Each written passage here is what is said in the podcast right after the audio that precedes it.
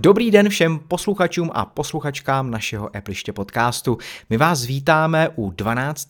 dílu druhé série, no a za mikrofonem slyšíte mě, Tomáše Svobodu. Mě Adama Kosa. Mě Petra Škutu.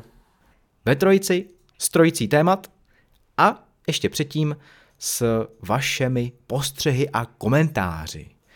Takže, pánové, vezmeme to rovnou takhle od začátku, kdy teda na Twitteru toho nebylo málo, a potom se nám probudil Michal Borek, náš pravidelný přispěvovatel u článku s podcastem na webu appliště.cz, který tentokrát teda se vypsal. Myslím si, že tomu zabralo tak půl hodiny minimálně to napsat. Ale probereme to. Tak, já když to vezmu úplně teda od uh, toho nejstaršího komentáře na Twitteru, nejstaršího tweetu, tak Milan, Pecka už se těším, takže děkujeme, že se někdo těší na náš uh, nový díl Appliště podcastu. Uh, Miloš Bayer psal uh, na to konto, že my jsme rozebírali větší MacBook Air s Petrem v minulém díle a v PC světě 15,6 palců notebook není nejprodávanější kvůli displeji, ale kvůli numerickému bloku na klávesnici. Takže v tomhle případě Airu, eh, takže tohle v případě Airu roli hrát nebude, ale prodávat se bude dobře i tak. Eh, myslíte si to stejný, pánové, že hlavně kvůli tomu numerickému bloku tak berou uživatelé větší rozměr notebooku všeobecně? Adame? Numerický blok je k ničemu, když máš na MacBooku teď funkční klávesy ve velk, v plné velikosti nad číslama, protože ale Apple MacBooku, dělá... Apple, ale jako všeobecně myslím, víš, jako že je hlavní důvod toho, proč si člověk pořídí a jakýkoliv notebook prostě s Windowsama třeba, který má uh, 15-16 palců, takže to je hlavní důvod, ten numerický blok? Vůbec, protože já mám Magic Keyboard s numerickým blokem a hrozně mě to točí a trhám si za to vlasy a říkám si, že jsem si měl vzít klasickou malou klávesnici než tuhle. Prostě je to, je to jako zbytečný Ne, ne. Jo, jo. Ne, nevíš, co jsem udělal? Já jsem měl Logic... To uří s Flexou. MX Keys, takovou tu, co má, uh, tuším, i Tomáš, takovou tu krásnou ergonomickou, podsvícenou, prostě bombastik a já jsem si koupil tu malou, hnusnou, předraženou Apple Magic Keyboard, jenom proto, že nemá numerický blok. Měl jsi koupit od Logitechu tu, která nemá numerický blok? To je skvělá. Jo, a zase bude mít anglickou tu, eh, jak se to jmenuje, rozložení. Měl jsi koupit jenom numerický blok? Já jsem nechtěl numerický blok. Jo, ty jsi nechtěl numerický blok, tahle. Teď ti říkám, jo. že jsem ho nechtěl, Ty... proto jsem se zbavil té plnohodnotné klávesnice jo, a, a mám jenom tu maličkou. Jo, jasně. Takže razíš stejnou strategii jako... No jasně. jasně. Mě to totiž zavazí, ten no, ja, že jo, všude. a hlavně... Protože ta klávesnice je posunutá do, jako doprava no, jasně. a já když potom chci psát, tak jako ji furt To jsou dementi, veď, proč to nedají na levou stranu? No, Teď na pravé straně já mám trackpad a mám ho ruku úplně vykloubenou, protože ho mám až někde tamhle tyjo, za rohem, protože tam je prostě strašný prostor v tom numerickém bloku, takže jako Hm. Pro leváky to možná zase... ideálka, kdyby to bylo na levý ruce. Tak ne, to pro leváky i pro praváky je ideální ta krátká klávesnice. Většina lidí numerický blok stejně nepotřebuje. To je jenom takový ten český zvyk, to je jak s manuální převodovkou. Prostě všichni Češi potřebují manuální převodovku, aniž by si někdy v životě vyzkoušeli automat. Prostě numerický blok nepotřebuješ. A nebo je to naopak, Petře? Ty jsi na ten automat, viď? A možná je to naopak, ten, kdo má ten automat, tak nikdy nepozná tu parádu z toho manuálu. No já jsem na automat, ale já nemám manuál. No. E, teda nemám automat, ale chtěl bych automat. jo, no tak ještě to složitější. Dobře, no každopádně Miloš teda pravdu podle vás jako svým způsobem má nebo nemá teda? No nemá. Miloši, no, sorry, má. nemáš. Já si přesně myslím, asi že to je jako takový zvyk, jo, spíš, těch lidí. Já si myslím, že to je zvyk taky, ale že právě protože my Češi jsme jako v tomhle konzervy, tak tak má pravdu. Ale ne protože bychom to chtěli, ale protože prostě lidi jsou zvyklí mít ten numerický blok. Ale jinak je k ničemu. Pokud nejseš účetní nebo neděláš s číslama, tak je k ničemu. Hmm. A psal nám i Synek z Ostravy, hm, krásný uh, jméno, uh, měl skromný dotaz. Uh, pokud uh, někomu půjčil HomePod, protože si ho chtěl vyzkoušet před koupí a teď, uh, když ho chce spárovat, uh, tak se mu nehlásí a nemůže se připojit na Wi-Fi. A jestli si správně myslí, že byl stále spárovaný s tím jiným Apple ID účtem. Adame, ty máš zkušenosti s HomePodem mini, že jo? Krásné zkušenosti to byly?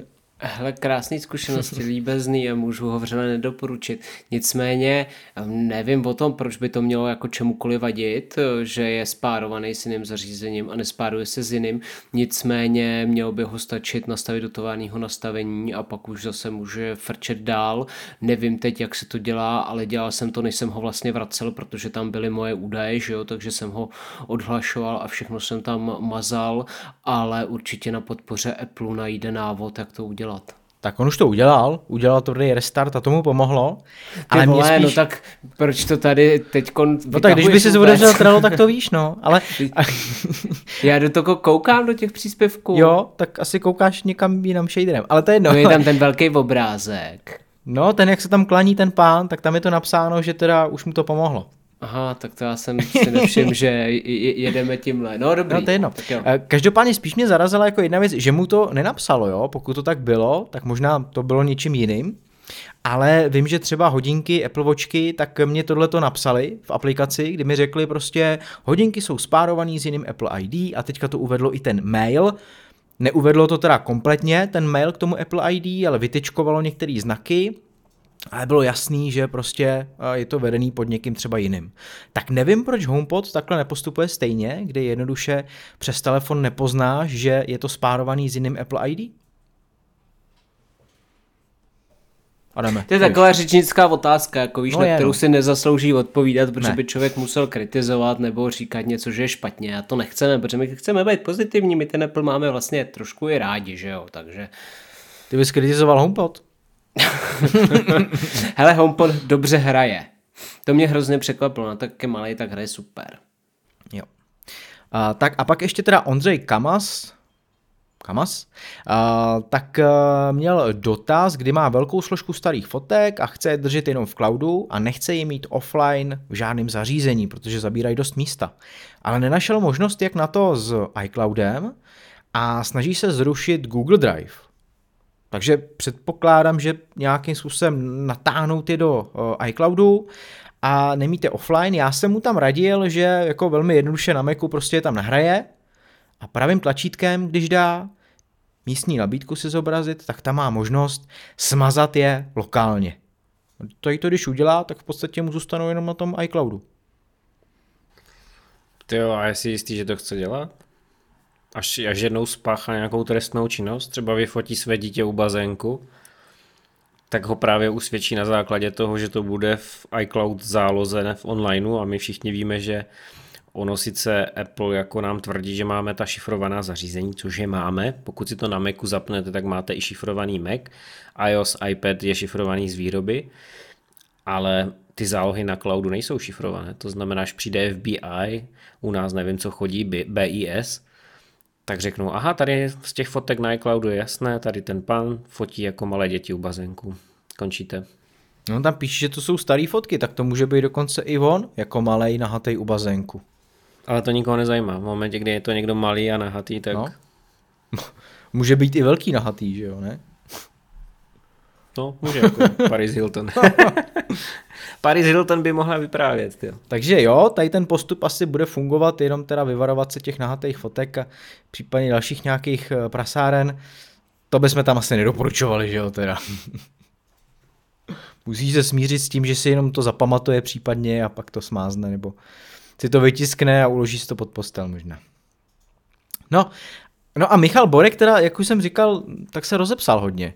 Tak já nevím, hele pánové, jako četli jste to, ten jeho komentář, nebo ne? Ne. Já, já to vidím a to mi stačí. Petr to čet. Ale je toho fakt jako moc, no. Takže jako Michale, díky, eh, díky, díky, díky. Vytáhnul bys z toho něco? Napsal si toho moc, je to moc výživné na to, aby jsme to tady řešili.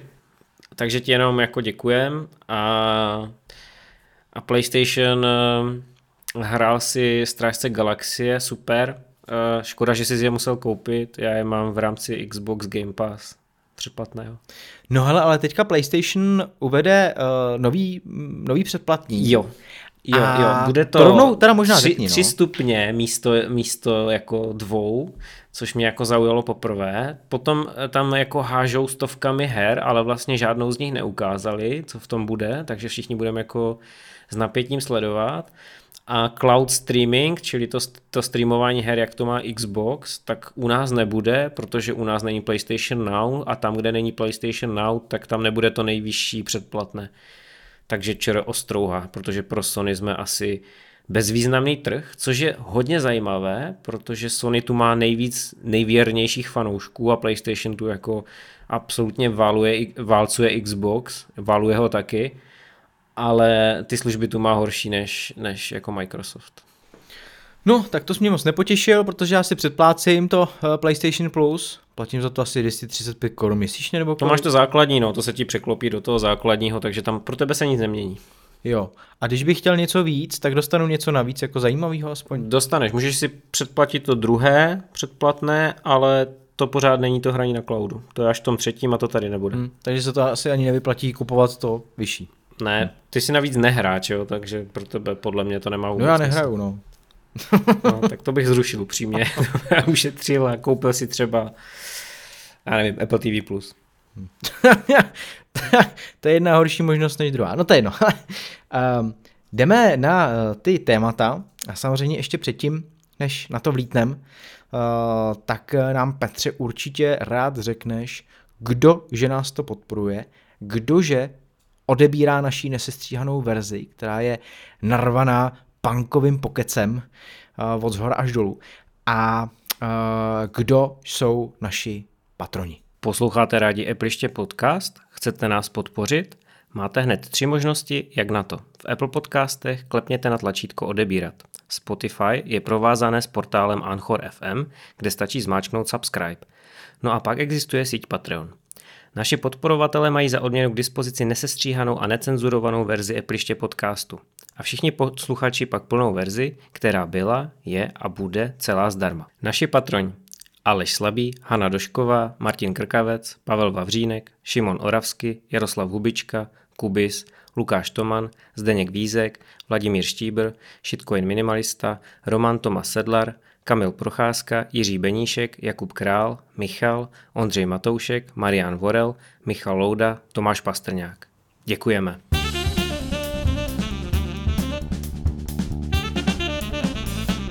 Apple chystá předplatné.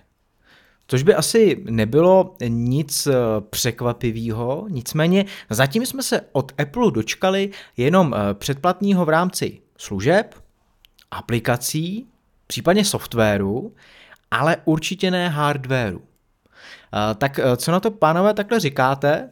Jako váš první dojem, kdy vypadá to, že si budeme moct předplácet Macy, iPhony, iPady a měsíčně za to něco Apple platit. Takže to nezaplatíme hned na začátku, nedáme celou tu cenu, celou tu pálku, ale měsíčně mu budeme uh, platit za to, že využíváme nějaký hardware od něj. Tak jdeme. Ale všechno se to odvíjí od ceny. A pokud ta bude příznivá, tak bych s tím neměl sebe menší problém. Petře. Já si myslím, že to nemusíme řešit, protože to bude bez tak dostupné v USA, takže další téma.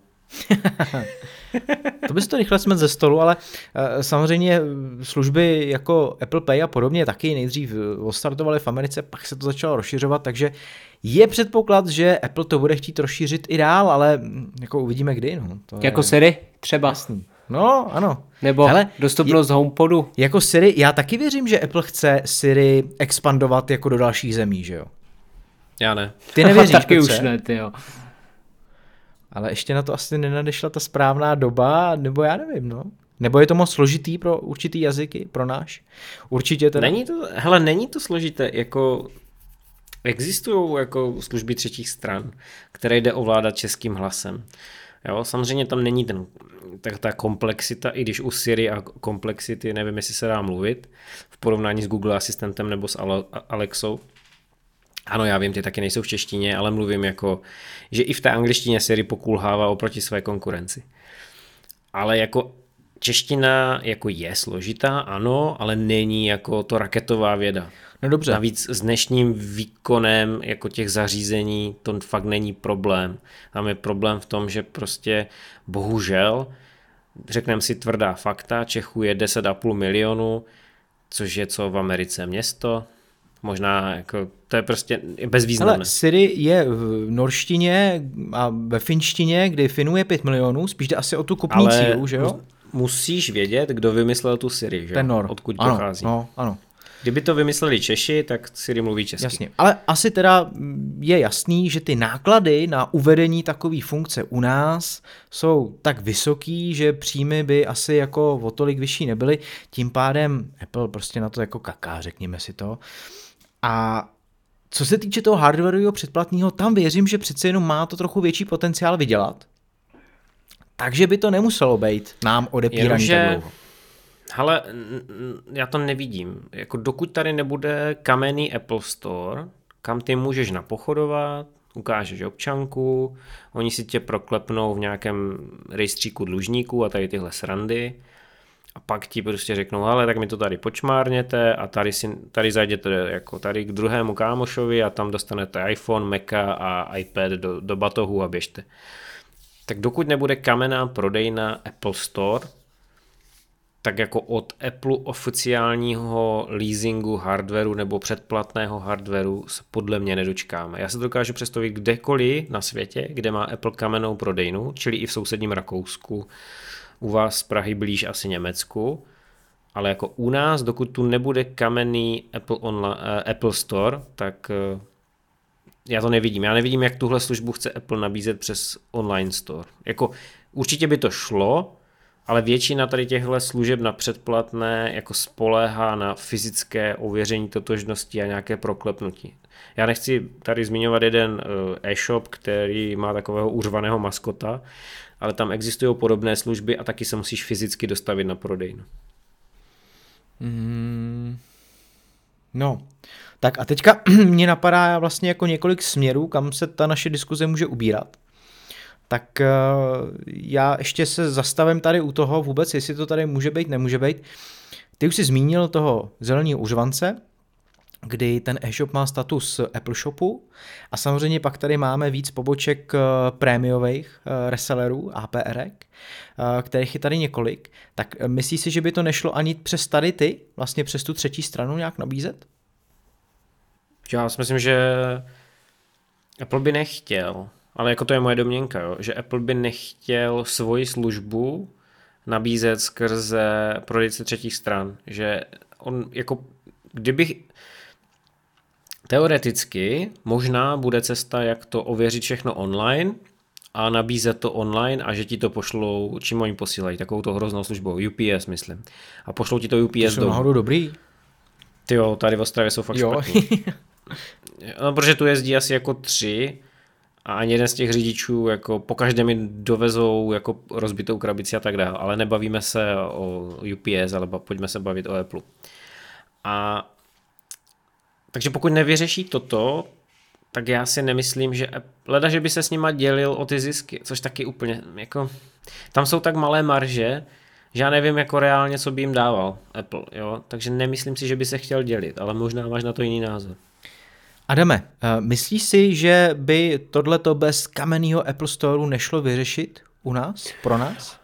Hele, já bych byl v tomhle opoznání teda optimističtější a nevidím v podstatě rozdíl, proč by to, nebo rozdíl problém, proč by se to nemohlo řešit online nějakým skenem občanky, což už v dnešní době dáváme víceméně stejně každému, ať už je to jakákoliv finanční uh, aplikace nebo cokoliv, takže na bázi tohohle by se to vyřešilo, proč by musel někdo mě vidět fyzicky, abych já mu ukazoval nějakou plastovou kartičku. Jako věřím tomu, že se to dá nějakým způsobem samozřejmě ukradnu někomu občanku a objednám si to na něj, ale furt to budou jakoby eh, mizivý promile těch eh, případů, který se stanou na světě a Apple by byl v tomhle ohledu sám proti sobě, aby to omezoval až do takové míry, že to neposkytne online.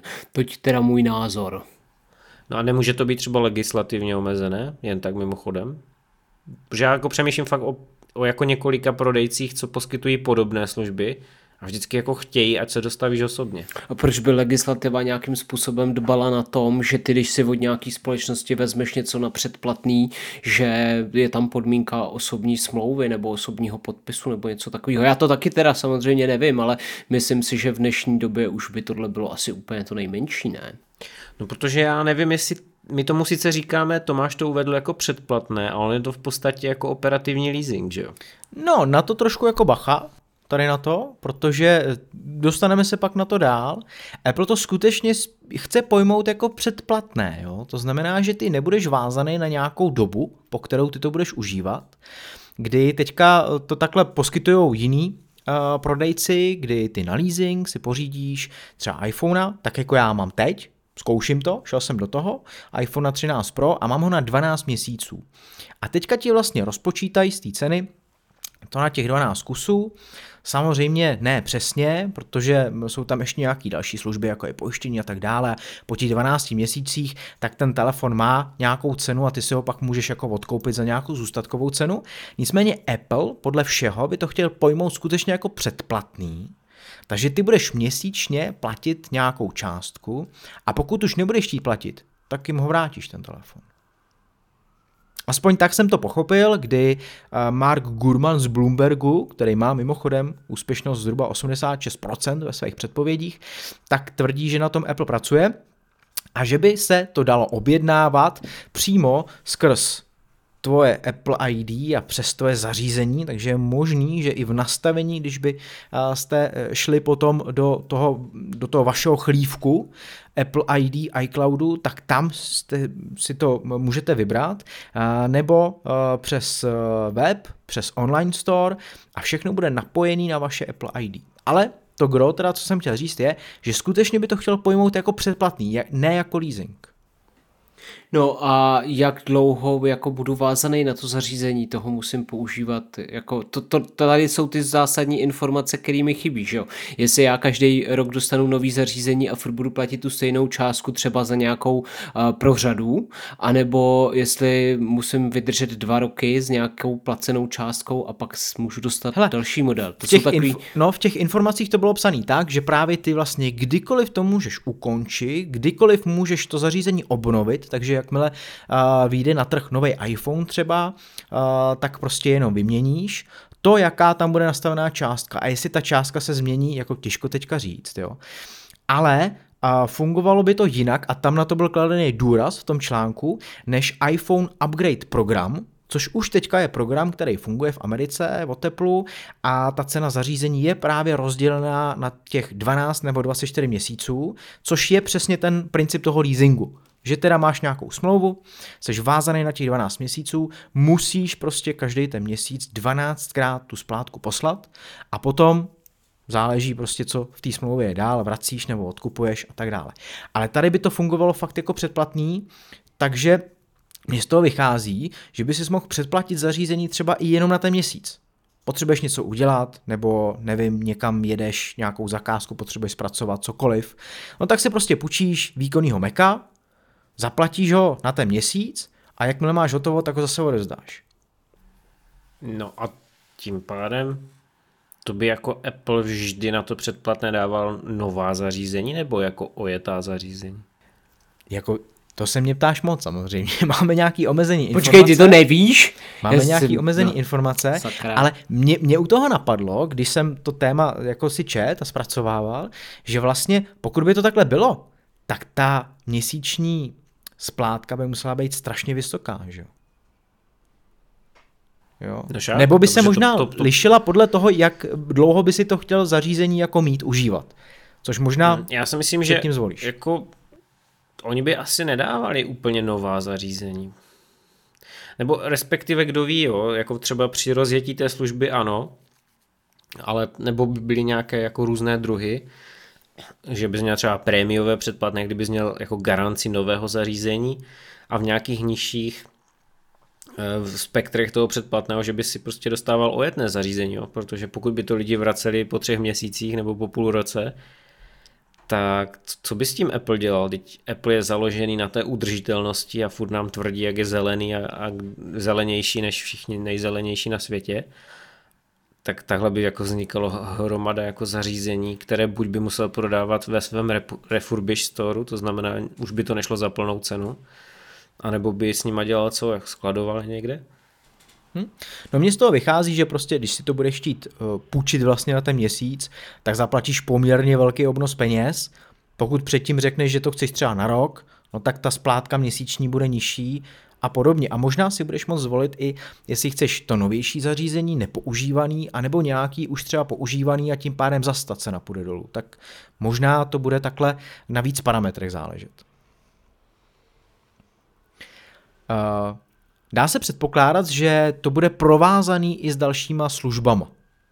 Spekuluje se o tom, že tam bude Apple One, bude tam Apple Care, takže zase nějaký příplatek v určitém balíčku.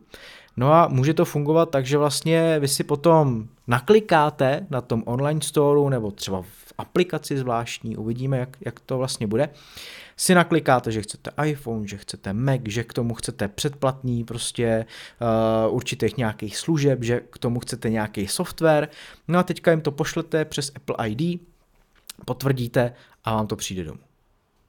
Maximálně jednoduchý. Představovali byste si takhle jako tu budoucnost, kam se to jako přesně vyvine, Adame? Mně by se to asi i líbilo, já bych s tím neměl problém. Jako úplně v poho, samozřejmě záleží na těch detailech, ale jako zní to, zní to dobře. Petře, přijde ti, že to je mo- mo- že, že to zní moc jako dobře v úvozovkách, anebo?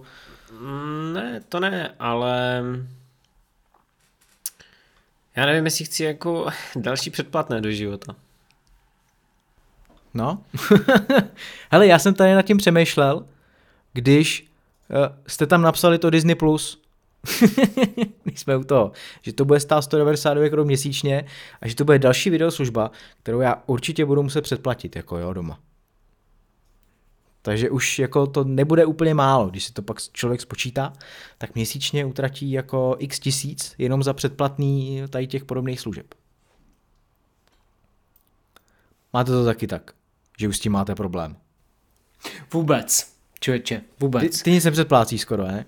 Ne, já právě skoro nic nepředplácím a třeba vůbec jako tahle si předplatit nějakýho iMaca by mě vůbec jako netížilo, kdyby to samozřejmě bylo za nějaký rozumný peníz, tak jako úplně, fakt úplně v poho si to dokážu představit. No ale bavíme se o Apple, že? Takže pokud by si předplácel iMaca, tak by to mohlo být třeba, nevím, 3000 nebo 4000 měsíčně. Samozřejmě, jsou tam detaily, které se musí nejdřív doladit, ale jako by ten princip toho, jako jsem s tím fakt v poho. Ani by mi, mě, nějak by mě jako netrápilo to, že vlastně to zařízení nebude moje, že ho mám předplácený k tomu mýmu používání. Takže jsem s tím fakt jako, docela by mě to zajímalo. No když jsme u toho, u tady těch vlastně jako splátek, tak eh, u Meka třeba se dá předpokládat, že si ho bereš na delší dobu, dejme tomu na těch 36 měsíců, což většinou ty leasingy se dají natáhnout na těch 36, no a tam pak ta cena může být třeba 6-700 měsíčně. Což jako mně přijde celkem pohodě. U MacBooku Air. U MacBooku Air, ano. Od tedy 6-700 měsíčně. Jsi to řekl tak hezky jako marketingový. Že jo, to se pišnej. Už si představuju, jak můj MacBook Pro si pronajmu za 600. Hele, já ti nevím, no. Záleží. Jo, pokud seš, to, to je super služba pro ty, kteří to chtějí měnit každoročně, ale já mám třeba iPhone 10s, nic mě nenutí ho vyměnit, vyměním maximálně baterii za, za 15 stovek, nebo kolik to stojí a jako jsem schopný si představit, že pojedu další tři roky. A ta pořizovací cena už se mi jako začíná vracet, možná už se vrací dávno. A já budu v podstatě jenom v plusu. Takhle kdybych platil předplatné, tak sice mám každý rok nové zařízení, ale já ho reálně jako nepotřebuju. A nevím, proč bych se měl nechat uvrtat do placení předplatného na věc, kterou reálně nepotřebuju upgradeovat jako každý rok. Je to o každém samozřejmě, jak si to vyhodnotí a na co to používá, jestli se mu to opravdu vyplatí. No a ta služba by měla přijít na konci roku 2022, takže letos, anebo příští rok. No a uvidíme, protože i když to bude dostupné jenom v Americe, což se dá předpokládat minimálně ze začátku, jak to bude fungovat a jaká na to bude odezva uživatelů. a jestli potom se to teda rozšíří dál. Jinak já musím říct, že jsem s tím leasingem zatím teda spokojený uh, na ten iPhone. A tak nějak jako pořád uh, si říkám, že jsem poměrně jako dobře udělal, protože po těch 12 měsících se pak můžu rozhodnout, jestli prostě si ho odkoupím, anebo jestli půjdu do novějšího modelu, ale jako uvidíme, nevím ještě. No, jinak teda eh, jsme si řekli, že by se nám to celkem líbilo, proč ne? A eh, otázka asi úplně na závěr, pánové. Co vy a leasing? Apple, zařízení. Byli byste ochotní do toho jít, do toho, do toho leasingu a do toho, co uh, o tom víte, Adame? Je to všechno o penězích, takže záleží, jaká je nabídka, podle toho je potom patřičná reakce, že jo? Takže když mi někdo řekne, že budu mít za tisícovku iPhone na nějaký kvality a za rok ho budu moct furt měnit, tak mi to přijde jako rozumný. Musel bych si to propočíst, tahle z fleku to nevím, že? protože já to řeším tak, že vždycky starý dvouletý stroj prodám a prodám ho za nějakou rozumnou cenu, takže já se udržuju stále vlastně, když to tak vezmu na nějakých 14 tisících za nový zařízení jednou za dva roky. Takže pokud by mi to takhle vyšlo na lízačku, tak je otázka, jestli to má vůbec smysl řešit. A když samozřejmě pak nějaký ty pojištění a takovýhle záležitosti je otázka, jestli je to prostě výhodnější. Jo. Petře, eh, my jsme to probírali několikrát, že jo, jestli teda to zařízení kupovat a vlastnit, anebo jestli to zařízení nemít svoje a měsíčně uh, něco platit. Tak zmínil se tvůj postoj řekl, mm, Ne, ty jsi to řekl moc pěkně, to si každý musí zvážit sám a mně se to nevyplatí.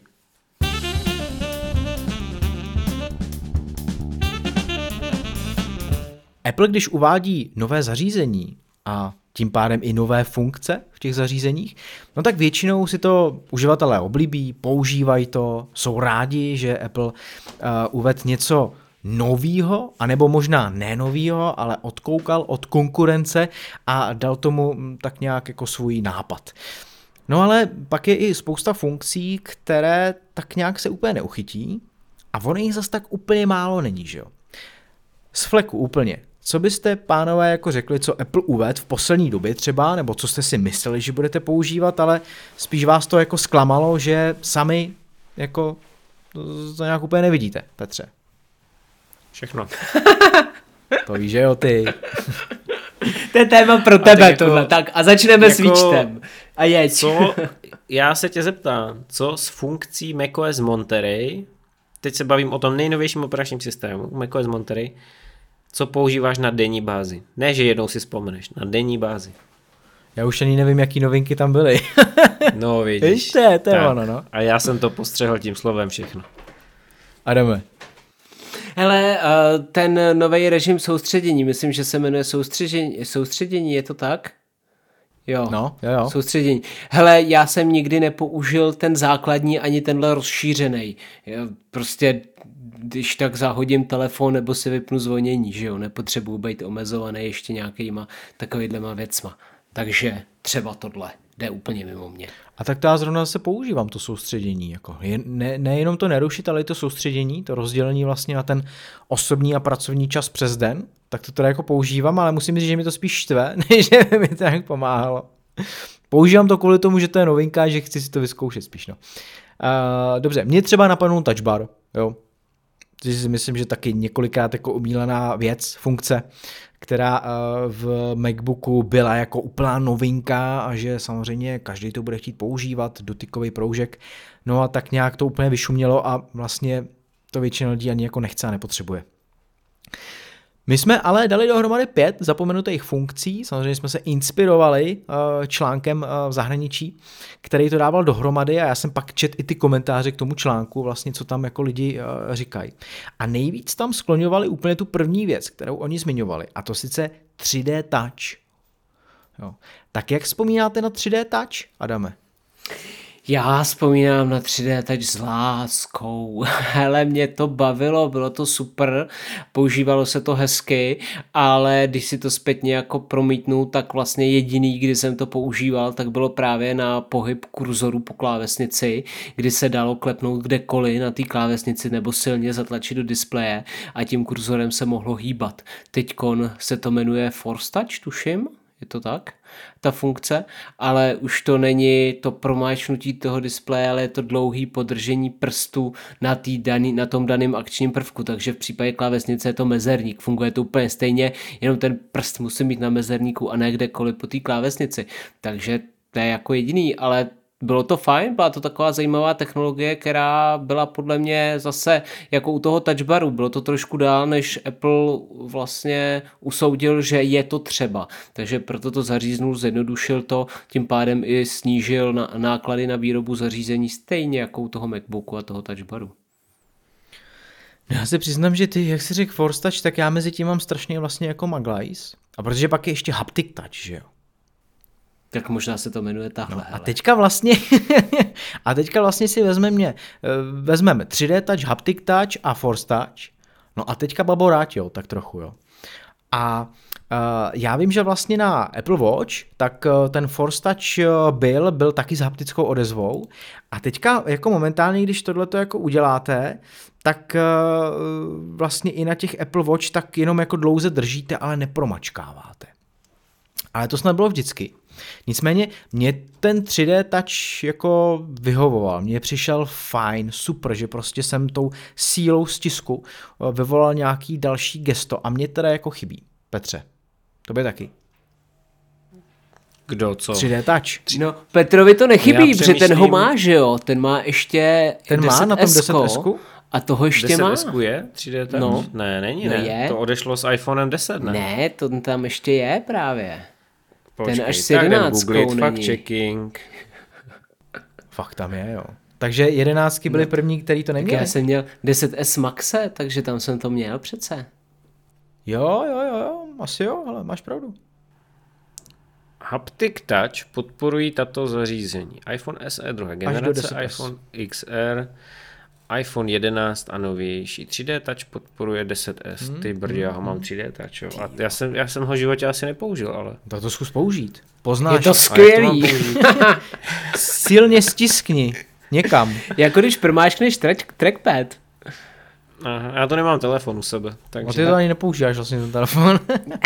No, tak já ho mám na volání a ne na zprávy, takže...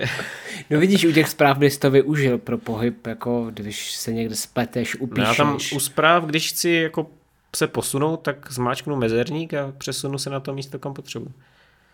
No ano, ty to používáš vlastně takhle, ono tam to funguje taky, ale díky tomu 3D tači ty můžeš silně stisknout kamkoliv na klávesnici a ten kurzor se ti posouvá. My, co 3D touch už nemáme, tak my musíme dlouze podržet prst na mezerníku a děje se to stejný. No.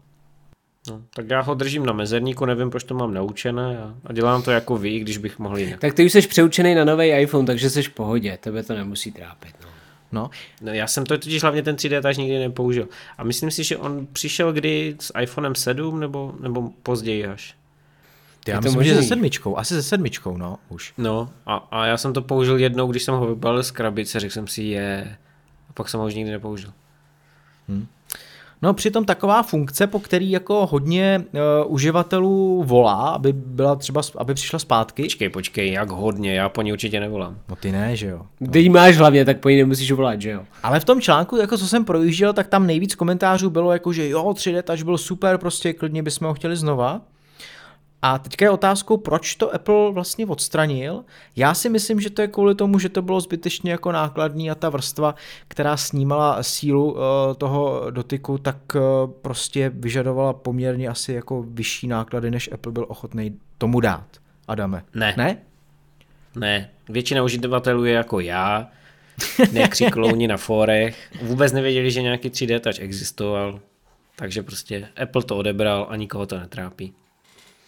Já se do příště určitě teda zeptám maminy, jo, která má moje 10S Maxe, tak si zeptám, jestli vůbec ví, že tam něco takového je jestli to používá. Ale tak on to Apple nahradil jako relativně dobře, že jo. Všech, veškerou tu funkcionalitu nahradil jenom tím dlouhým podržení, takže tehdy, když s tím přišel, tak šlo silně promáčnout aplikace a oni ti tam naběhly ty rychlé zkratky, že jo. Takže v navigaci si se mohl automaticky navigovat domů nebo do práce a tak dále, napsat novou zprávu nebo reagovat na něco.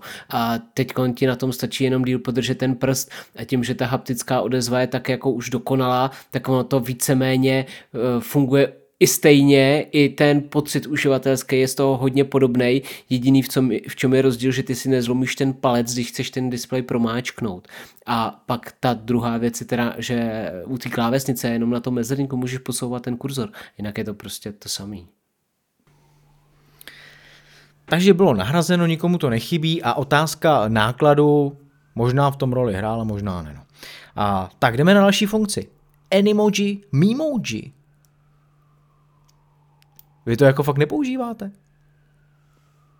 Počkej, jaký je mezi tím rozdíl? No, Memoji je to tvoje. A Animoji je to moje. A Animoji je to, to tvoje.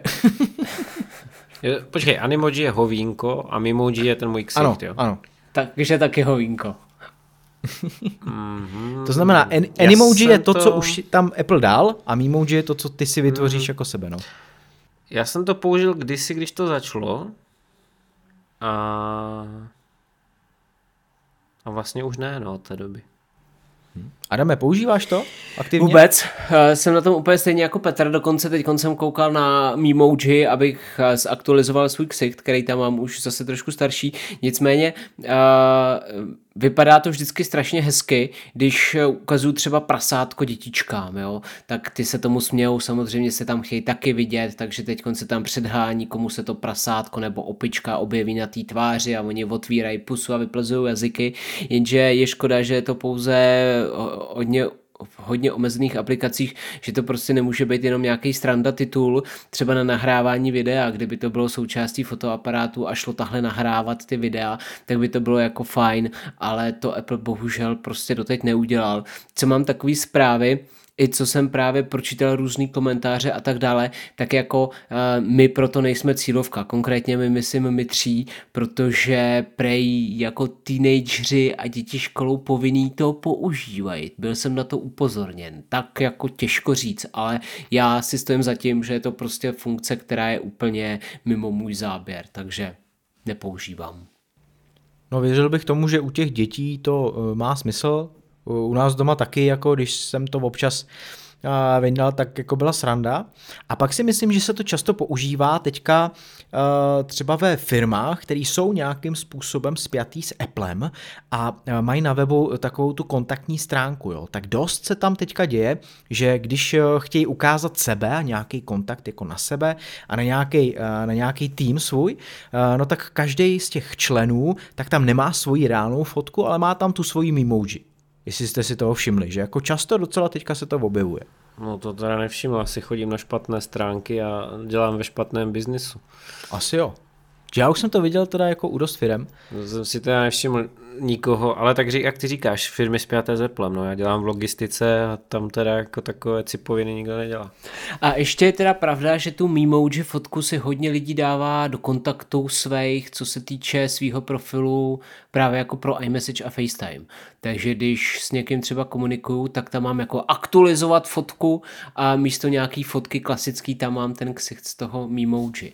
Takže... Ale to nějak sám systém, ne, tě k tomu tak trošku nenápadně nabízí, protože já si vzpomínám, že to tam mám taky, ale nevím proč, jestli mě to jako iPhone jako neřekl, hele, Hej, já tam mám tam ale dát? nastavenou svoji fotku, takže vy, pokud se mnou komunikujete, měli byste tam vidět tu černobílou fotku. Jo, já no třeba no koukám vidíme, u Petře, ano. že ty máš taky svoji fotku, ale Tomáš má třeba Memoji fotku. Protože Tomáš musí být prostě trendy a in a jde s dobou. Já už mám emoji, no. to je hrozný říct. A že by ti to bylo ono nějak totiž podobný. Je já. zvláštní jedna věc, že já vám pošlu já teď hodím asi natáč. Ne, tak prosím aj, tě, aj, aj. to asi radši nedělejme. Hele, hlavně nic neposílej mě... do iMessage, prosím tě, jo? No nic. právě to jdu poslat do iMessage. Adame, teď to Ne, nedělej to. Fakt to nedělej. Tak pojď. Ty kráso. No je to tam. Adame? Hele, dobrý, já je mám na Macu zavřený, takže si to otvírám v iPhoneu. No vidíš, máš tam emoji, Petře. No, ale tím pádem nevím, jak se to synchronizuje. To máš na Macu. Protože někdo mi říkal, že už mě i v iMessage viděl s touhle fotkou. Já ne. Já taky ne. No. Tam máš tu, jak se tam opíráš, jak tam stojíš a opíráš se o něco. Ta vypadá líp, jak se opíráš, to je taková jako kultivovanější. No to je totiž prof, profi fotografa, že jo, ale... Tak to uh, není tvoje? To je profi fotograf na té fotce? No to je profi fotograf, který mě z profi vyfotografoval. Který vypadá jako dopadně, Vím, že když jsem instaloval nějakou verzi nějakého systému, tak jako mi to řeklo, hele, jestli jako chci tady tam mám mimochodem staré brýle na, téhle, na tom no, emoji, nebo jak se jmenuje. A, a najednou se mi to jako nabídlo a já jsem teda řekl, tak proč ne, že? A teď přemýšlím teda, kde je chyba. Proč tady mám toho panduláka a vy mě vidíte jako tou fotkou, co jsem tam měl, to vím, že jsem mi tam měl tu fotku. Protože my jsme si třeba nedali aktualizovat kontakt. No možná ne, no. No ale mě se to teda jako ani nenabízí, jako že si to můžu aktualizovat, to je taková Hele, ta já, když si, tam objeví. No, já když si rozkliknu jeden kontakt, tak tam mám nová fotka kontaktu aktualizovat, ale já ji nechci, jo? A teď se kouknu na Petra. kontaktu. A u něj to vůbec nemám. Vůbec. Já taky ne. To je vůbec. zvláštní. Mám tam eh, člověče, že jsi z Ostravy, to tam mám třeba. To je cool, no. to ani nevím, že tam mám. To já třeba taky District, nemám. já tam mám District Ostrava City, jo. to jako fakt, No, jo. opravdu. A jako kde? No, ve vizitce. Když rozkliknu z iMessage Petra a dám vizitka kontaktu na Macu, tak tam mám normálně domov District Ostrava City. Hm, na iPhoneu to není, člověče. No tak je to nějaký prazvláštní teda. No, to je typický Apple, no. No dobře, takže to by bylo tohle. Třetí funkce, která je tak nějak jako zapomenutá. A fakt je zapomenutá, jo. Sloufí. Víte vůbec ještě, co to je? Ne, ne vůbec netuším, co to je. Já to vím. Já, jak jsem říkal, že jsem to čet, tak jsem Jo, jo. jako vím. No. no tak eh, pro Petra, pro posluchači, co neví, tak eh, jsou to zpomalené záběry z FaceTime kamery. To znamená ideálně samozřejmě ty naše, jo. Takže když tam třeba vyplázneš jazyk a natočíš se přední kamerou, v tom zpomaleném režimu, tak ve to dělal. až 120 snímcích za sekundu si to můžeš přehrát a krásně si to zpomalit. Hele a já zrovna, když jsem to jako psal, sepisoval, tak jsem si to zkusil. Teďka jsem se jako natočil, jak tam hejbu hubou nějak, prostě, abych jako, aby tam byl nějaký pohyb. A teď jsem si to přehrál. A normálně mi z toho bylo šoufl. Tak jsem si říkal, tak já bych to překřtil normálně nějaký šouflí, tyjo, spíš, než šloufí. šouflí, šloufí. Protože to bylo úplně k ničemu. A ta kvalita ani nebyla jako vůbec nějak extra dobrá, jo. Mně přišla... A víš, co je zajímavé? Ty jsi řekl, že ve 120 snímcích za sekundu. To znamená, by mě zajímalo, jak, jak to vlastně, jestli na to reaguje ten eh, Pro Motion display, který máš v tom iPhoneu. A jestli vlastně tím pádem to ani možná není zpomalené, ne? když, když ten je schopný vytáhnout 120 Hz. Já to nevím, v, jakým, eh, v jaký jako tý kadenci frekvenci se to zrovna přehrává. A to zase pozor, jo. No. Když nahráváš normální hlavní kamerou zpomalený záběry, což jsem dělal, tak se to přehrává fakt zpomaleně. Takže ve finále se to musí přehrávat 240 uh, snímky za sekundu. Hmm. No to jo. To je Ale tak ty, ty, když to zpomalíš, že jo? To už je pak něco jiného. No. Ne, jako samozřejmě nemá to žádnou reakci funguje to všechno stejně a vypadá to všechno stejně. No, takže uh, vypadá to jako blbě. I já, co jsem na to koukal, tak mi to tak jako zvláštně jako problikávalo, jo. Takový jako divný to bylo, ta kvalita nebyla tak nic jasně moc. problikávalo, tak si tam měl zářivku, ne? Tak je jasný, že ti to problikává, tak zase jako bacha, nesvaluj to na kvalitu tam zá... toho fotoaparátu. Zářivky nemáme, no. To tak v tom případě... LED to... žárovky, tak já nevím, co se stalo. Hele, Hele divný. uh, víš co, tou technologií to být nemůže, máš 12 mego, ta přední kamera je přeci strašně dobrá, jak říká Apple. No je dobrá a ještě mě vlastně napadá, že to bylo vlastně i ve dne, jo, takže tam žádná, žádný umělý světlo ani nebylo, tak fakt nevím, co tam problikávalo. Hrozně jako divný mi to přišlo, prostě nekvalitní video. Bleh. Fakt mi to Nemáš tam zapnutou tu funkci automatické cenzury, jako že to vyhodnotili, o, že tohle nahrávat nebude, tak se to snažilo nějakým způsobem skrejt a ve finále se to nepovedlo. To je v Rusku. Vidělo to jeho ksich. No, právě. To začal cenzurovat, tyjo. No. No, ale dál. já by, ne, já bych tomu jenom řekl to, že tady je nějaký označení sloufí, jo, který prostě Apple si vycucal z prstu a myslel si, jak se to chytne a do dneška se to nechytlo. Vydal ohledně toho x reklám a snažil se to prezentovat, jenže ta zásadní chyba byla v tom, že v rozhraní fotoaparátu se to prostě furt jmenuje zpomalený video. Kdyby on to pojmenoval celosvětově jako sloufí, tak věřím tomu, že teoreticky někdo by to mohl jako vidět a že by mohl usoudit, že to je jako něco společného s autoportrétem a zpomaleným videem, ale tím, že mu tam prostě švihnul na férovku jenom to zpomalený video, tak se to nemohlo chytnout, že jo? Takže to označení té funkce samo o sobě je špatně už od základu. No, to jsem vlastně chtěl jako taky říct, že jo, protože ty vlastně, když tu sloufí chceš natočit, tak musíš otočit tu kameru a jít na ten zpomalený záběr, což ale zase v Americe a anglicky mluvících zemích se jmenuje jako slow takže by se to někdo mohl teoreticky odvodit, ale souhlasím s tím, že když by tam bylo napsáno sloufí, no tak je to úplně jako, to pozná i blbej, že to je takhle, no. Ale bylo by to fajn, bylo by to jako hezký, byl, mo- mohl by si tam dát i R jako ověřenou značku, že jo, teď proč by ne, přišel s tím asi jako první a jediný, takže bylo by to od něj i logický krok, ale prostě ne, no. Sám tomu nevěřil hned od samého začátku, tak se nedivme, že to Asi. dopadlo tahle. No, čtvrtá funkce, která i teda u mě je málo využívaná, jestli vůbec, tak je App Store v iMessage, respektive v aplikaci zprávy, což jsou takový ty mini aplikace, které se vám tam můžou zobrazovat, potom když si z App Storeu nainstalujete aplikaci, která to podporuje, tak využíváte ve zprávách ty mini aplikace, Petře? No to jsem zapomněl, že tam je taky. Jo, no, já jsem si přesně myslel, že ani vlastně nevíš o nich moc. Adame, používáš to? Vůbec, vůbec. Vím, že to tam teda je, to jo, ale z té lišty, kterou mi tam nabízí vlastně ty zprávy jako takový, tak já jediný, co používám, tak je hned ta ikonka úplně vlevo, kde mám fotografie, tak ty jako samozřejmě přidávám, když někomu posílám. Ale ať už je to App Store, ať už tam jsou potom další věci, jako právě Memoji, Animoji, Apple Music, nějaký Digital Touch, pak tady mám nějaký nainstalované věci, které se mi tam dotáhly právě s aplikacemi staženýma v iPhoneu, je třeba jako Pocket, tyjo. Dropbox, dokonce tady mám bazoš, jako nevím, co, co tyjo, to já zkusím, co to umí. Uh, nic to neumí. Uh, takže uh, Google fotky, dobře, tak tam bych asi pochopil, že by to nějaký využití mělo, ale ne, vůbec. Ani, ani si nejsem vědom toho, že bych někdy nějakou aplikaci vědomě stahoval. Mám jich tu teda dost, ale všechno je to spíš natažený z toho, jak uh, to podporou ty aplikace, které používám na iPhoneu, ne ve zprávách. No, jak jsi říkal, já taky používám teda občas uh, tu malou ikonku fotek, když tam chci hodit nějakou fotku, ale jinak to mám skrytý. Ten pás vůbec jako tam nemám zobrazený, uh, přijde mi to jako zbytečná lišta navíc a radši mám víc místa, takže vždycky ho prostě skrývám a v momentě, kdy tam chci dát nějakou fotku takovýmhle způsobem, kdy tam nechci skopírovat nebo nějak jinak, no tak si ten pás zobrazím a z té ikonky fotky, tak tam tu fotku přidám.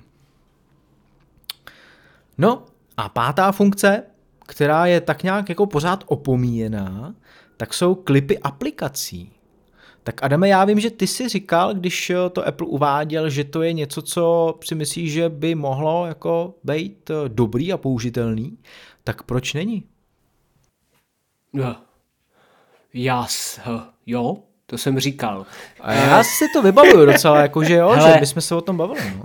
Já teď, když, Ale to byla perfektní reakce. když na mě tahle vyhrneš klipy aplikací, tak já ti teď normálně upřímně řeknu, že nevím, co to je.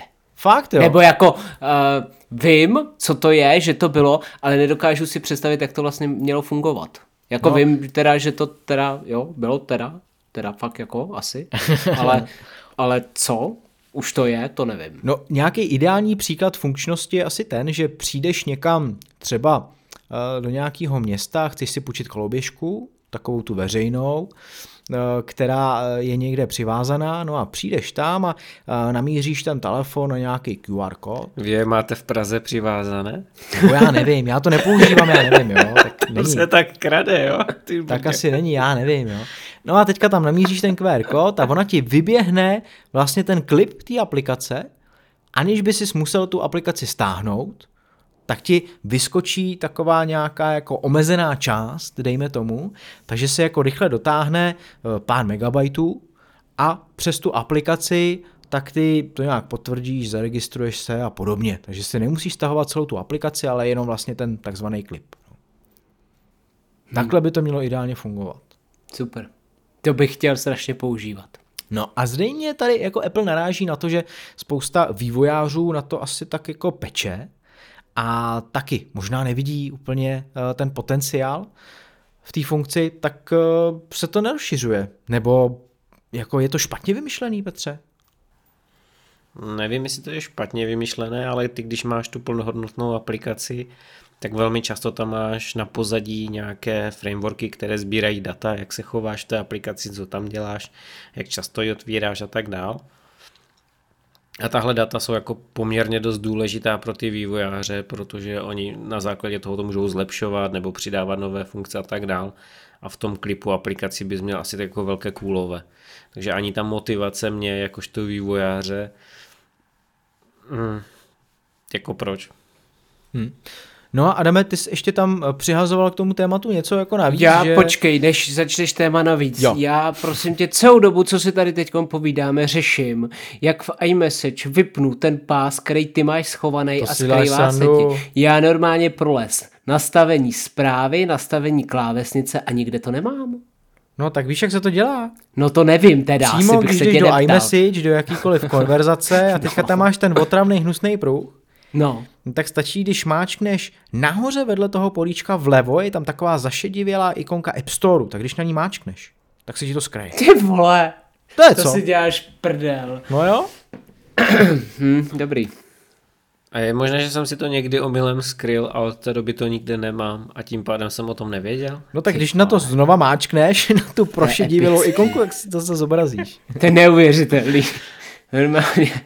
Ten to Apple ani nedošlo, že to tam mě nepřestává uh, úplně jako překvapovat. No dobře. A to je důvod, pánové, to je důvod, proč každý, kdo ne 100% ovládá svůj iPhone, by měl navštívit můj kurz Základy iPhoneu.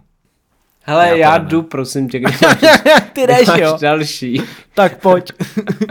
A hlavně pojď teda s těma dalšíma, podle tebe zbytečnýma aplikacemi, který jsi tam vypsal. Jo.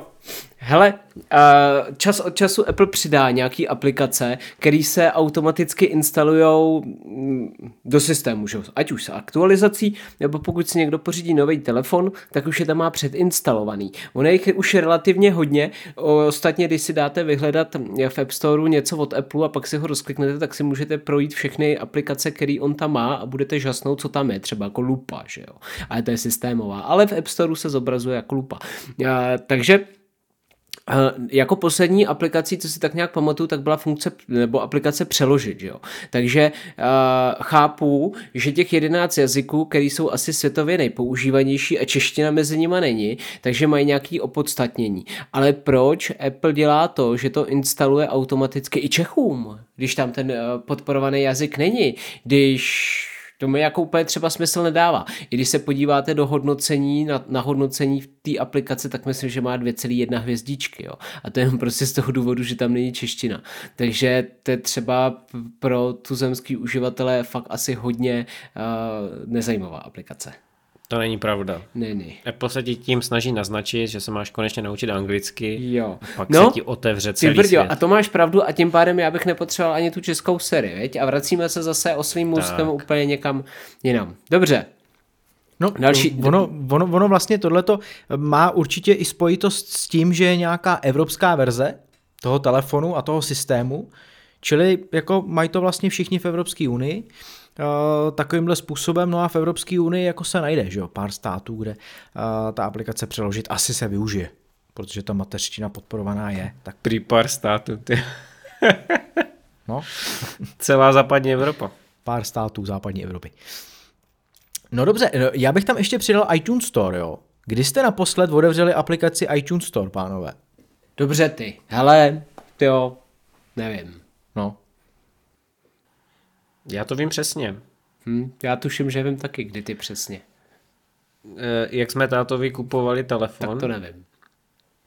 A To, to znamená iPhone SE 2020 a tedy před dvěma roky a my jsme tam hledali jedno konkrétní vyzvánění, které jsme stejně nenašli.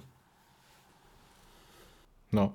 Jo a jinak vlastně ty sekce, které tam jsou jako filmy a hudba, já nevím, kdo si dneska koupí vlastně nějakou skladbu nebo, nebo nějaký film na iTunes Store. Myslím si, že to je jako velmi malé množství lidí a spíš používají Apple Music a nebo... Já jsem chtěl. A nebo Netflix a podobně. Já jsem si chtěl koupit ten, ten film Duna, co už všichni věděli, já jsem ho furt neviděl. Ale pak jsem zjistil, že manželka si předplácí HBO Go, teda teďka se to jmenuje HBO Max. A on tam je, takže si ho stejně nekoupím. Smula Apple. No. A to si myslím, že právě takhle vždycky narazí nebo narazí, tak nějak jako si lidi řeknou, proč bych jako utrácel za to tři stovky nebo kolik oni chtějí za ten film, že jo? Když si, no poměrně no, dost, no. Když si můžu předplatit dvě stovky tamhle za streamovací službu měsíčně a těch filmů je tam hromada. No. A nebo můžeš jít na ulož to, že jo, počkat si pět hodin, než se ti to stáhne v vlastně. pomalém stahování. A co pět hodin, předplatit si tam kredit, ne? A stáhnout no ještě to, počkej, to zase za to budeš, budeš za to kreditem, platit, ty jo, neblázni. Jak piráctví, ulož to není žádný pirátění, ne? Jo, to je úschovna soukromé potřeby. Ano, ano, hele, ale já jako když už jsme u toho, tak nevím, jestli jste to postřehli, že Google smazal z Google Play, ulož to, že uznal, že prostě nakládá s pirátským obsahem v úvozovkách a fakt už tam dohledatelný není, v App Store ještě je apka. Jsou No, no, Kdo? Já nevím, já jsem to nepostřehl, protože já tu službu nepoužívám. Jasně, ale... ne, ale byla to jako velká existuje. kouza, že Google zrušil dostupnost český aplikace, víš, to je na tom to důležitý. Tak to byla asi kauza v tom českém rybníčku, protože my jsme tu takový, takový ti úschovňáci. No a končíme tohle téma úplně jinak, ale končíme.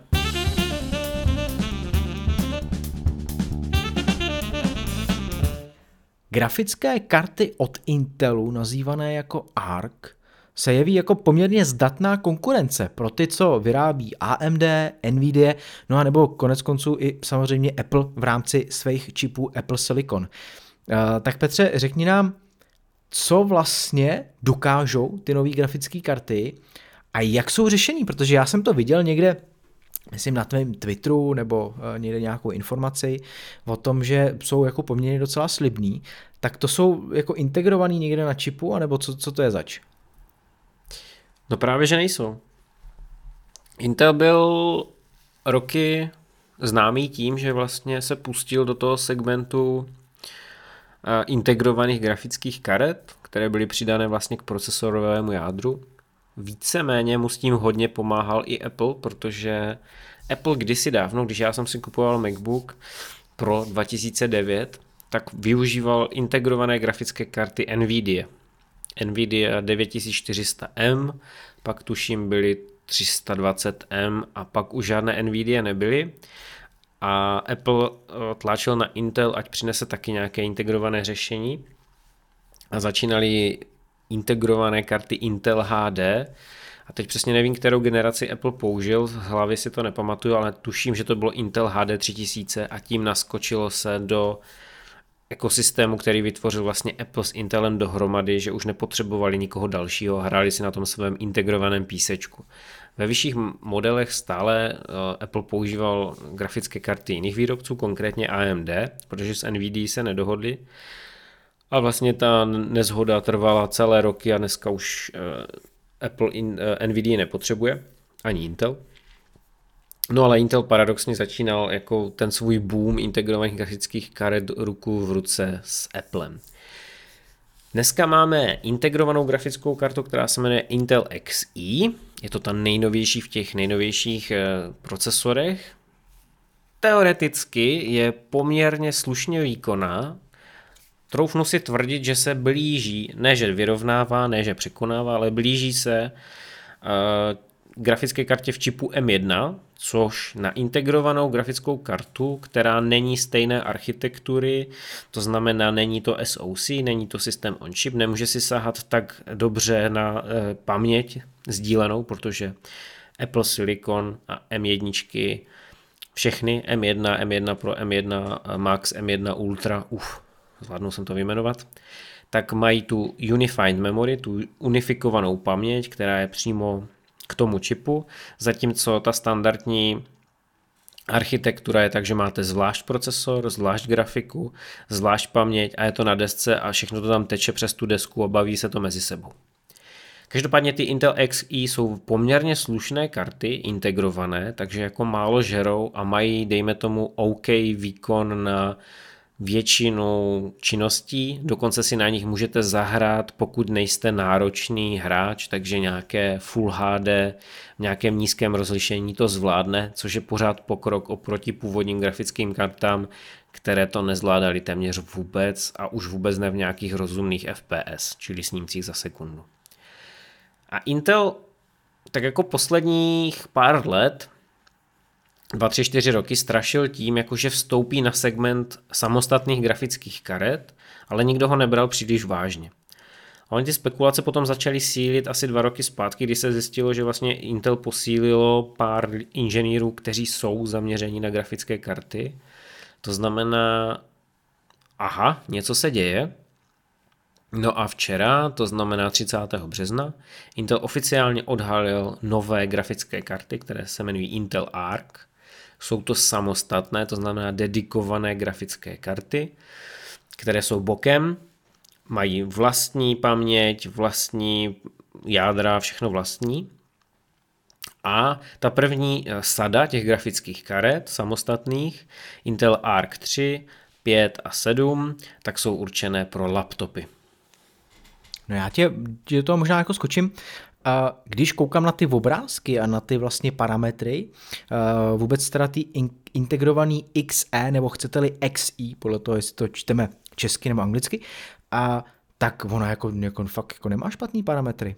Eh, když eh, přečtu, že eh, podporuje dva 8K displeje při 60 snímcích v HDR, anebo 4 4K při 120 snímcích v HDR, tak to bych i řekl, že jsou velmi podobné hodnoty, ne, ale možná takhle jenom jako lepší než u té M1.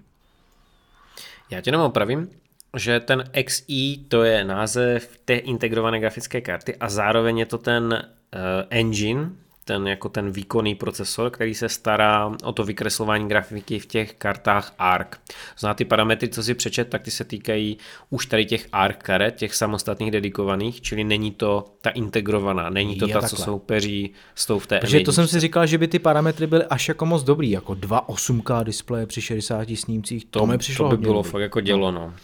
Dobře, ale, ale i tak, jak to čteš, eh, tak je to samozřejmě super, protože tohle konkuruje AMDčkům a NVIDIA, které jsou v laptopech a je to naprosto srovnatelné, což od eh, hráče, myšleno, myšleno jako mm, konkurenta AMD a NVIDIA, čili od Intelu, který jako vstoupil poprvé na trh samostatných grafických karet a hned je schopný dorovnat ty grafické karty v těch notebookích, tak to si myslím, že je jako velmi solidní vstup že většinou se to nepodaří a většinou eh, se dohání, protože ti hráči nebo ti konkurenti, kteří jsou na trhu dlouhodobě, tak už mají výhodu, mají ten výzkum, mají prostě ty produkty odladěné desítky let a Intel na tohle vstupuje na to pole těch samostatných karet jako nový hráč a vlastně dokáže dorovnat ty parametry, které mají AMD a Nvidia. Je to velmi zajímavé. A ty samostatné grafické karty, tak ale asi nepůjde koupit zvlášť. Vždycky budou uh,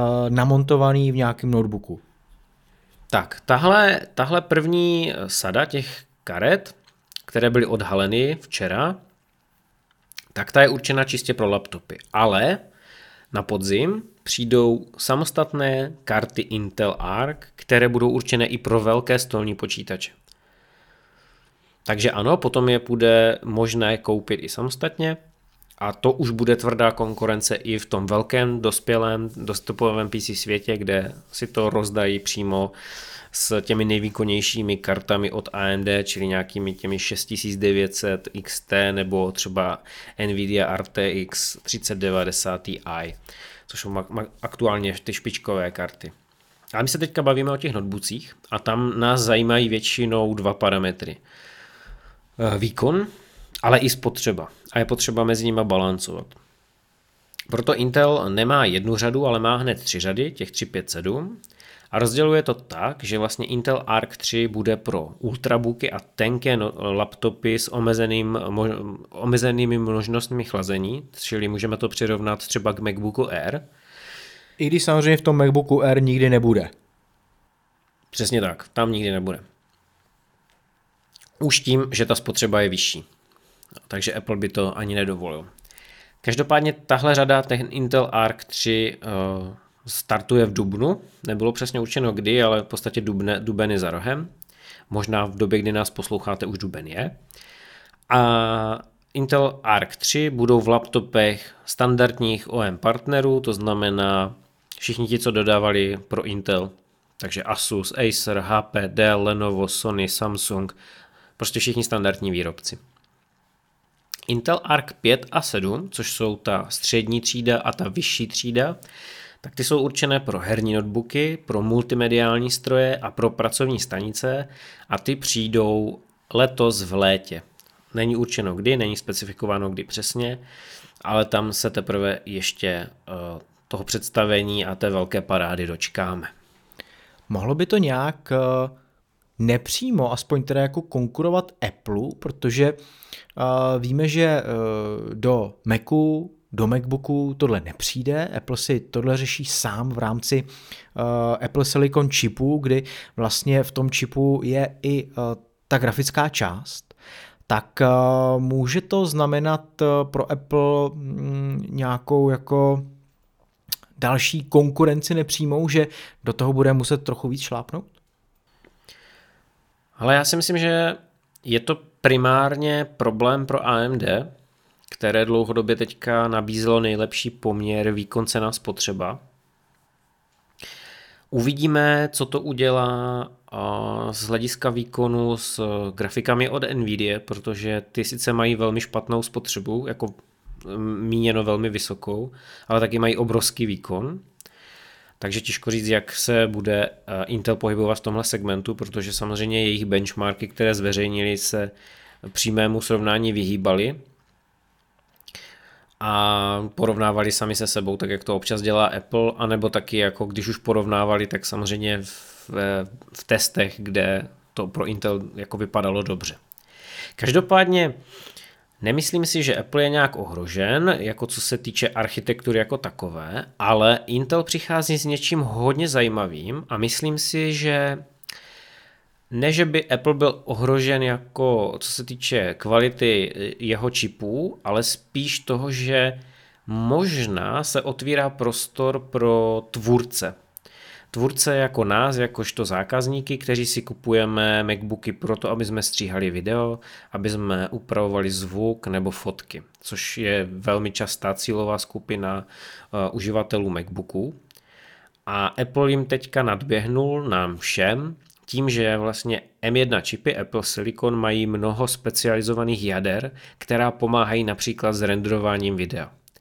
Doposud se na tuhle oblast nikdo jako specificky nezaměřoval, až nyní na Intel. Všechny ty nové Intel Arc grafické karty mají speciální hardwareovou podporu právě pro renderování videa, zpracování zvuku a fotografií a jako první nabízí hardwareovou podporu kodeku AV1. Pokud jste o něm nikdy neslyšeli, nejste sami, já jsem si to zjišťoval taky, co to vlastně je. A je to nástupce kodeku, které se standardně dnes používají, čili H264 a H265, ale ten kodek je zcela moderní, byl vyvíjen vlastně jako nástupce tady těch standardních kodeků, to znamená je ve všech odhledech lepší, má Eh, vyšší kvalitu, má lepší kompresy a hlavně je bez poplatku. Jo, není vázaný žádnou licencí.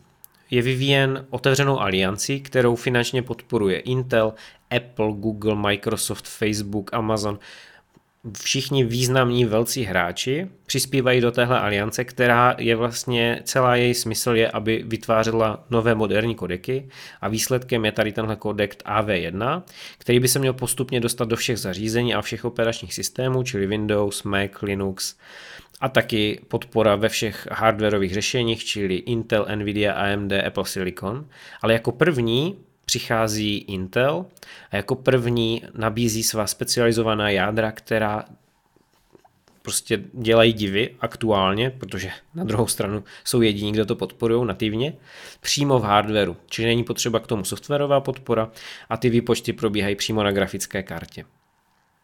A Intel ukazoval, že pokud budete používat tento kodek pro svá videa, třeba uh, jeho síla jde vidět zejména ve vyšším rozlišení, čili 4K, 8K, ve vysokých snímcích, čili 60 fps nebo třeba 120 fps, pokud natáčíte nějaké zpomalené závěry, případně 360 fps u nějakého videa ve Full HD a zase zpomalených záběrech.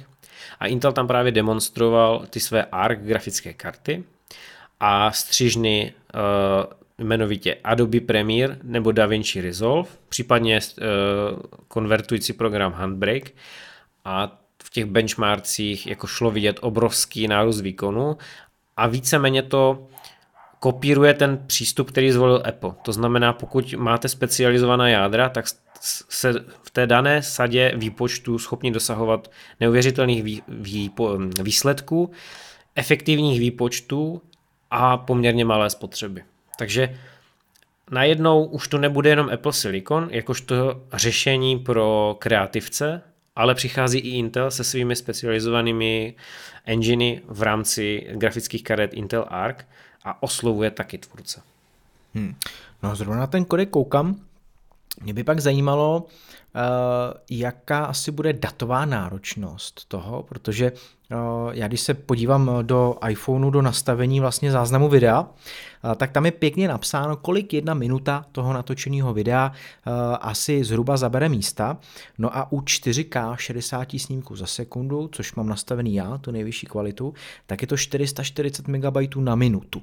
Tak pokud ta AV1 bude ještě úspornější a bude eh, vyžadovat míň vlastně výpočetního výkonu, tak to bude super.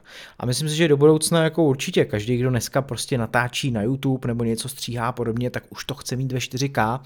Není to jenom z toho důvodu, aby eh, to výslední video bylo ve 4K, aby eh, to takhle publikoval, ale i když to potom ten tvůrce publikuje ve Full HD, tak z toho 4K získá daleko víc detailů, než když by to bylo primárně nativně natáčení na to Full HD, takže jen houšť tady ty kodeky.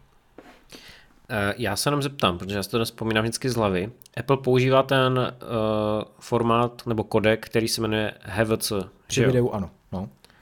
No, tak tady je přímo srovnávací benchmark a že záleží na užití, ale průměrně je ten AV1 kodek o 20% úspornější. To znamená, o 20% zabírá méně místa. Čili dá se to přepočítat jako, že by třeba to video nemělo 440 MB, ale třeba nějakých 320, 350, něco takového. O, můžeme rovnou se zeptat Spotlightu, on nám to určitě přepočítá krát 0,8 a je to 350 MB ze 440. Jo. No tak bude tam nějaký ušetření místa, dá se předpokládat, že třeba kvalita bude ještě vyšší? Bude. Je tam, je tam právě eh, lepší algoritmus na vypočítávání té komprese, takže ta, ta kvalita by měla narůst dokonce až o 50%, ale zase záleží hodně eh, na tom, prý to jde nejlépe poznat u HDR videa, tady tyhle ty zlepšené výpočetní procesy toho kodeku. Mm-hmm. No a co se týče teda té tý spotřeby ještě, když se na to zaměříme, uh, tak uh, jak by si stály tyhle nové interní grafické karty třeba s tou M1? Ví se to? Zatím se to neví. Papírově, když si vezmeme ty Intel Arc, tak e, ta spotřeba se pohybuje u těch nejnižších od 25 W, u těch nejvyšších do 50 W, což je samo o sobě víc než M1 SoC, čili procesor i grafická karta M1 dohromady. Aspoň tak, jak to uvádí Apple, Ono se totiž ukazuje, že Apple uvádí průměrnou spotřebu, ale špičková spotřeba bývá často těch M1 vyšší, pokud eh, opravdu vytížíte procesor i grafickou kartu najednou.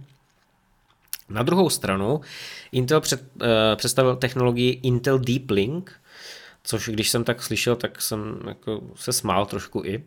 Ale v podstatě ta technologie je velmi zajímavá, když se do ní začtete, protože eh, Intel vymyslel cestu, jak propojit ačkoliv ne fyzicky, ale pomocí speciálních eh, komunikačních kanálů na základní desce procesor a grafickou kartu. To je v podstatě mi to připomíná právě ten Apple, že ačkoliv to není to SoC, System on Chip, čili že by všechna jádra byly na jednom čipu, na jedné destičce vedle sebe a tím pádem si ty informace předávaly rychle, stále to bude samostatný Intel procesor na desce, samostatná grafická karta, ale díky té technologii Intel Deep Link, oni jsou spolu se neustále schopni bavit a rozstřídit si, které operace budou řešit efektivně.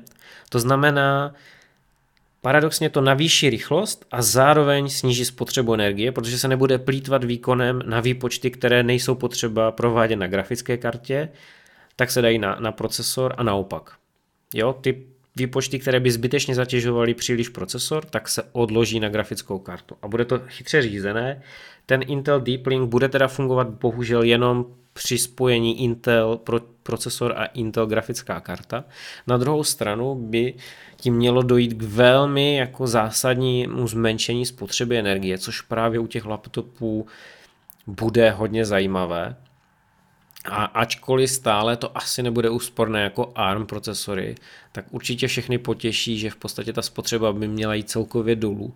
A i s nějakým procesorem dohromady započteno, tak v případě té nižší grafické karty, která je stále dosti výkonná právě na třeba ty multimediální činnosti, tak by se celková spotřeba špičková toho notebooku dostala na 40 W, což aktuálně třeba kdy většina těch procesorů začíná na 40 a to se ještě nebavíme o grafické kartě, tak si myslím, že je naprosto výborné.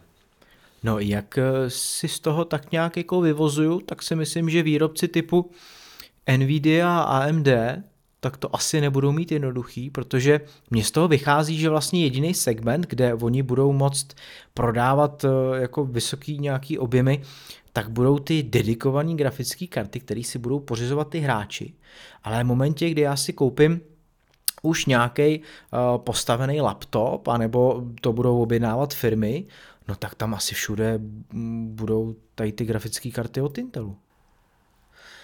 No já si upřímně myslím, víceméně to tež, akorát bych to spíš poupravil, že Nvidia zůstane asi, bude muset vycouvat ze segmentu středních a posunout se do těch herních notebooků nebo těch vysoce výkonných pracovních stanic přenosných. Protože Nvidia nemá tu možnost, co má AMD a Intel. Nvidia nemá vlastní procesory a nemá to, jak společně ladit. Intel teďka ukázal tu cestu, trošku se inspiroval Applem, i když těžko říct, oni se tam všichni v tomhle segmentu inspirují mezi sebou. AMD už se o něco podobného snaží delší dobu, o nějaké jako lepší propojení procesoru a grafické karty. Výsledky známe, jako ty AMD notebooky vydrží poměrně dost, na baterii, to znamená ta úspora se tam daří, i ten výkon, ale samozřejmě M1 těží z toho, že je vyráběna 5 nanometry, zatímco AMDčkovské procesory jsou vyráběné 7 nanometry. To znamená, je tam jako rozdíl toho, že Apple nejenom, že používá úsporný ARM sám o sobě, ale ještě má úspornější a efektivnější eh, výrobní proces. Každopádně Intel si to může řešit teďka nově procesor grafika, AMD si to dlouhodobě řeší procesor grafika a Nvidia zůstala jenom s těma grafickými kartama. Což bude zajímavé sledovat. Já nejsem úplně jako hardwareový specialista, takže já to spíše čtu jako všichni ostatní a pak to zkouším, když mi to přijde pod ruce. Ale jako ta budoucnost bude hodně zajímavá. Uvidíme, co ty desktopy, protože moc jako pompézně zatím se nic neoznamovalo, možná si třeba Apple, eh, teda Apple, Intel šetří ESA v rukávu, ale minimálně minimálně v segmentu standardních počítačů, ne Apple počítačů, to začíná být hodně zajímavé a myslím si, že to trošku se dotkne Apple, ne úplně, jako nějak extrémně, ale uh, protože vždycky ti věrní fanoušci budou kupovat Apple, eh, ti tvůrci, kteří byli nakloněni k Apple, tak asi jako sklouznou k Apple, ale ti, co váhali a nebyli si jistí, protože co si budeme povídat, Apple teďka přechodem na Apple Silicon hodně získal, ty ARM čipy jsou úsporné, jsou výkonné, Apple se to daří designovat, na druhou stranu ten software tam ještě není. Ta podpora není dobrá, hodně softwaru se spouští přes rozetu, to znamená, ačkoliv my te- teoreticky papírově máme šílený výkon, eh, ten sledujeme v nějakých benchmarkcích typu Geekbench, tak jako v reálném provozu za stolik ten výkon nepoznáš.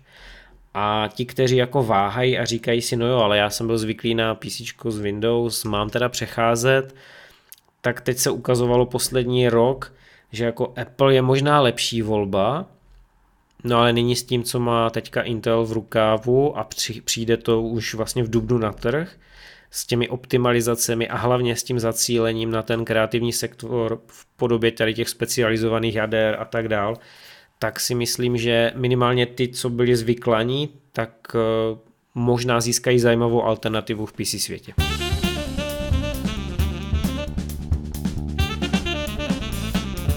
No a máme tu samozřejmě už pravidelný tip, eh, který vám dá tip na rychlý výběr položek v iOS.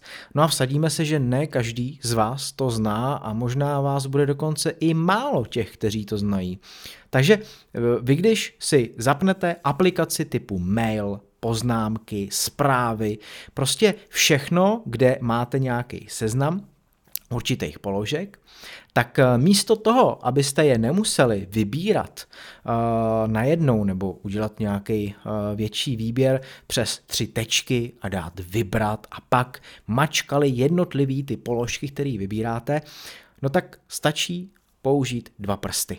A dvěma prsty švihnete po displeji směrem dolů, no a všechno se vám přesune do toho režimu výběr, kde pak už můžete všechno vybírat. No a nemusíte mačkat na ty jednotlivé položky, stačí, když ty dva prsty pořád držíte a jak je táhnete dolů, tak všechny ty položky jednotlivě vybíráte. Funguje to, jak jsme říkali, ve zprávách, v poznámkách, v mailech a tak dále. Kde to nefunguje, tak jsou například fotky. Tam ten výběr se dělá tím způsobem, že chytíte, podržíte jednu fotku a táhnete směrem buď doprava, anebo dolů, anebo křižně do pravého dolního rohu. Takže tam je to trošku jiný. Ale tohle, a my jsme to zkoušeli, že jo Petře, funguje to super.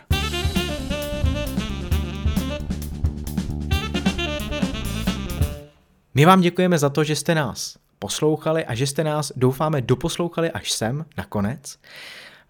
Budeme tu zase příští týden No a samozřejmě každý nový i starší díl tak si můžete poslechnout na našem webu appliště.cz, v podcastových aplikacích a na podcastových platformách, jako jsou Apple Podcasty, Google Podcasty, Spotify, YouRadio Talk, Lekton a další a další podcastové aplikace. Takže my vám ještě jednou moc děkujeme. Děkujeme i za krásné recenze, která, které pořád přibývají. V Apple podcastech já, co se tam koukám, tak obden tam přibyde nějaký hodnocení a povětšinou je to pět hvězdiček, takže děkujeme moc. Pokračujte v tom i nadále, my budeme jedině rádi. Tak mějte se krásně a zase za týden ahoj.